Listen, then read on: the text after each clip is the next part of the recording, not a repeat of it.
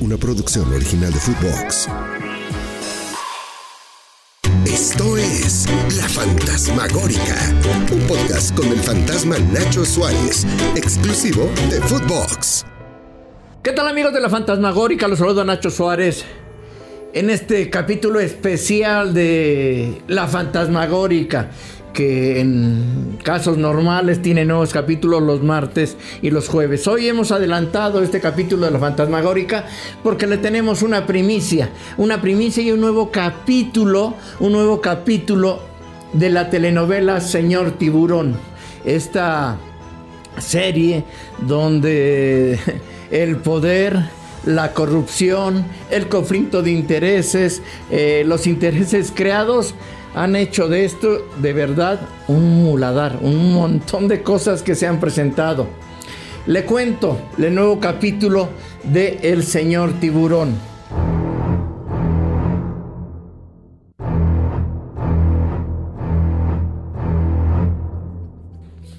El día de hoy, en la mañana, muy temprano, en los juzgados de Almoloya, tenía audiencia Fidel Curi y los abogados de Arrendador Azteca, que son los mismos de Televisión Azteca, que uno de ellos es el mismo de la Federación Mexicana de Fútbol, pero en este caso está representando a Arrendadora Azteca, que es Medardo Blas, así se llama. Yo no tengo la culpa, así le pusieron y pues así se llama.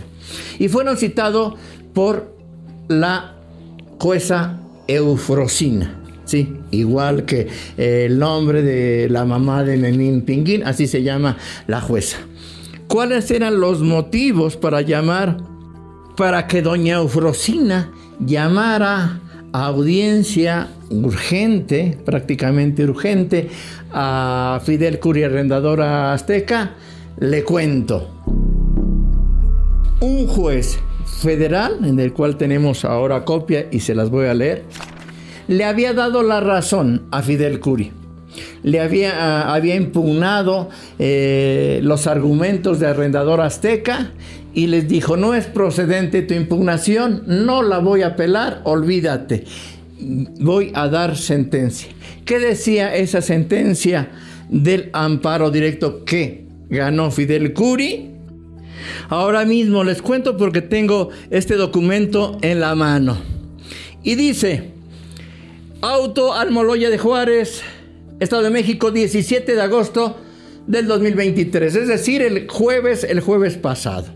Y lo recibe el segundo tribunal de alzada en materia de penal Texcoco. Y ahí, en la toca 610-2021, se da el argumento de que eh, efectivamente es procedente la, la reposición a partir de la audiencia inicial del juicio seguido a Fidel Curi Grajales por parte de Arrendador Azteca. ¿Qué significa esto en términos, para no confundirlos con términos legales, que dijeron lo hicieron con las pinches patas, están de la chingada, hubo contubernio, hubo un montón de irregularidades, así es que se va a reponer, eh, se va a reponer todo el proceso. Pero ¿qué significa ese proceso y por qué digo que fue un, revés durísimo, durísimo contra, eh, contra televisión, este, digo, contra Randaro Azteca o, Televisión Azteca, porque prácticamente es lo mismo? Bueno, pues les cuento por qué es tan grave? Porque en esta reposición, desde la audiencia inicial, los abogados de arrendador azteca o televisión azteca, como usted quiere llamarle, no podrán poner una sola prueba más. Las que presentaron a lo güey o no, esas se quedan, ya no puedan presentar nuevas evidencias, aunque las encontraran.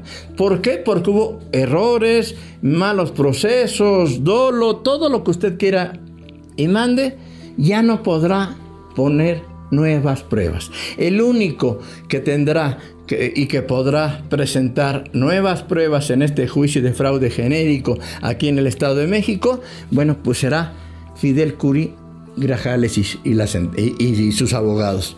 ¿Qué significan estos? Que prácticamente ya se los chingo. No van a poder probar nada porque no se lo han probado, no le han probado nada. Y al ya no, presentar, no poder presentar nuevas evidencias, ahora sí le tocará a Fidel presentar sus argumentos y desistir. Este fue, un golpe durísimo, durísimo para el arrendador azteca. Y como sabían que ya por ahí no lo iban a agarrar, como seguramente pues ya sabían en, en sentido de qué es lo que iba a hacer, la la jueza Ofrocina da cumplimiento a, esta sentencia de amparo, sale Fidel Curi y dijeron, pues ¿cómo lo chingamos? Ya se nos peló, ya nos ganó. Entonces, ¿qué hicieron? Y en México es muy, fácil. Ah, pues si ya lo nos chingamos con fraude genérico, vamos a hacerlo que sea fraude procesal, que ya no sea fraude genérico. Y, y ahora, cuando sale de la audiencia, Fidel Curi este, sale Fidel Curi de, la esa audiencia, sale a las diez y media, pues seguramente pues sonriendo en compañía de sus abogados y todo, pues de repente la don Fidel Curi, no, no, no, no, no queremos una pinche foto, mire, tenemos una orden de aprehensión, ah, chingado, ¿y ahora por qué? Ah, pues por ahora ya no es fraude procesal, eh, ya no es fraude genérico, es arrendadora, toca, pero si me los acabo de chingar, no, es que ahora es por fraude, este, esa fraude procesal, ay, cabrón, ¿Cómo? No, y no es aquí. A ver, acompáñenos. Le, presentan, se identifica, lo suben a una patrulla y lo trasladan a la Fiscalía, la, la, Fiscalía General del Estado de México. O la Fiscalía del Estado de México, en las calles de Morelos, ahí por el centro. Ya lo meten ahí, lo meten a un médico, me imagino que a un médico legista, porque eso es lo que corresponde, y, posteriormente lo, lo, sacan ahí en una camioneta de la Fiscalía, que va escoltada por elementos de, la Fiscalía del Estado de México y de la Ciudad de México, y lo trasladan rumbo a la Ciudad de México. ¿Qué les, qué les cuento? El fraude genérico por el que se le acusó a Fidel Curi en el Estado de México no, no admitía legalmente no tendría que haber estado en prisión porque es un fraude no considerado grave y podía seguir su proceso en libertad siempre y cuando se presentaran las audiencias. Por eso hubo tanto, tanto dolo en este proceso que lo tuvieron un año y, un año y cachito ahí. Y, a medida que iba, iba ganando amparos, iba ganando eh, en los juzgados. Por eso es que a le quitaron, le tuvieron que quitar las medidas cautelares. Le regresaron los 20 millones de pesos de fianza. Le quitaron el geolocalizador que traía. Y Dijeron, pues, ¿qué hacemos? Vamos a llevarlo a México. Aquí va a haber cambio de gobierno. Va a estar, va a entrar Morena en 15 días o en 20 días. Y aquí mm, el patrón Salinas Pliego está emputado y está enojado siempre con los morenos y le está mentando a la madre al presidente y le está mentando la madre a todos y que los morenos no sirven para nada. No vamos a poder. Y entonces quiero pensar que por eso trasladan este, este, eh, esta nueva acusación a la Ciudad de México. ¿A dónde? A un juzgado del reclusorio norte, me están diciendo, del reclusorio norte. El fraude procesal, ¿qué diferencias hay entre el fraude genérico y el fraude procesal? En términos, en términos eh, que, que a usted y a mí nos interesan, es también un delito no considerado grave no es delincuencia organizada, no es feminicidio, no es homicidio, no es un delito grave. Por tanto, por tanto, a diferencia de lo que pasó en el Estado de México, si la Fiscalía de la Ciudad de México, si Ernestina Godoy, si no hay conflicto de intereses, si no hay presiones del poder, pues Fidel Curi tendría que salir en algunas horas, llega, se presenta, y me he presentado en todos, he estado perfectamente localizable, estamos siguiendo este mismo juicio en, la, en, el Estado de México, es la, es la base, este, este, fraude procesal es la base de lo mismo del fraude genérico, venía saliendo de una audiencia, por tanto, a ver, díganme de qué me acusan, y, salir y seguir su proceso en libertad. Si acaso tramitando un amparo que ya estaban haciendo, tengo entendido que ya los abogados de Fidel Curi estaban haciendo. Los excesos del poder son graves. Los revés, el revés que había tenido en los juzgados con este amparo fue brutal. Ahora es este, es este fraude procesal.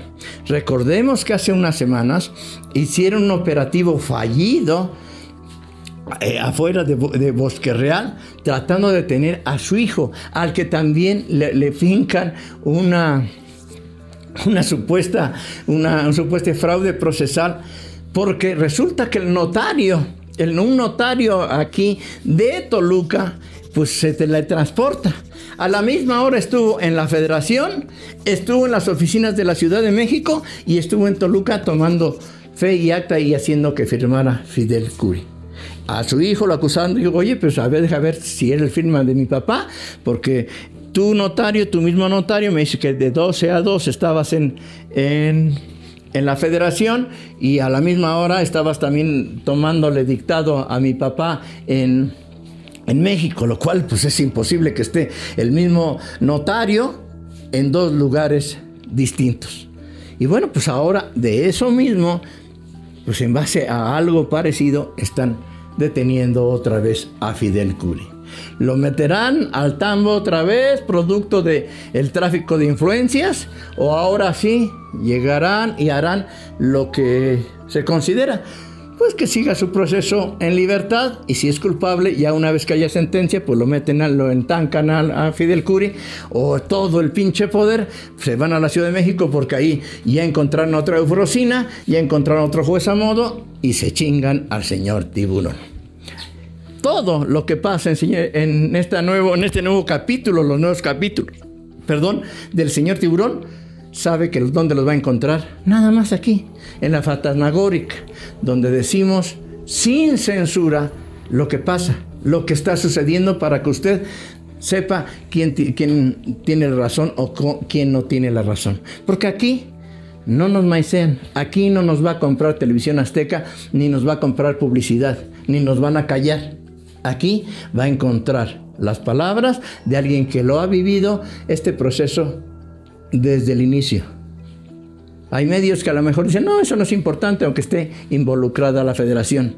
Y un hecho sustancial, sustancial en este amparo es que en el inciso C de este amparo que gana hoy Fidel Curi, dice que no se debe tomar en cuenta ni como prueba la acta de desafiliación de los tiburones rojos del Veracruz. Algo sustancial por lo cual se hace el préstamo de los 139 millones de pesos. Sin esa, sin la causa que provocó el delito va a ser muy difícil que lleguen a buen cauce las acusaciones del arrendador azteca. Pero estamos en México y en México todo se vale. Y en México, lamentablemente, con, con los nuevos o con las nuevas autoridades, siempre la corrupción va un paso adelante. El señor tiburón, un nuevo capítulo y los que sigan los podrá seguir escuchando aquí en la fantasmagórica. Fidel Curi va rumbo al reclusorio norte. Es cuestión de horas para saber si me lo entancan de manera ilegal porque no es delito grave.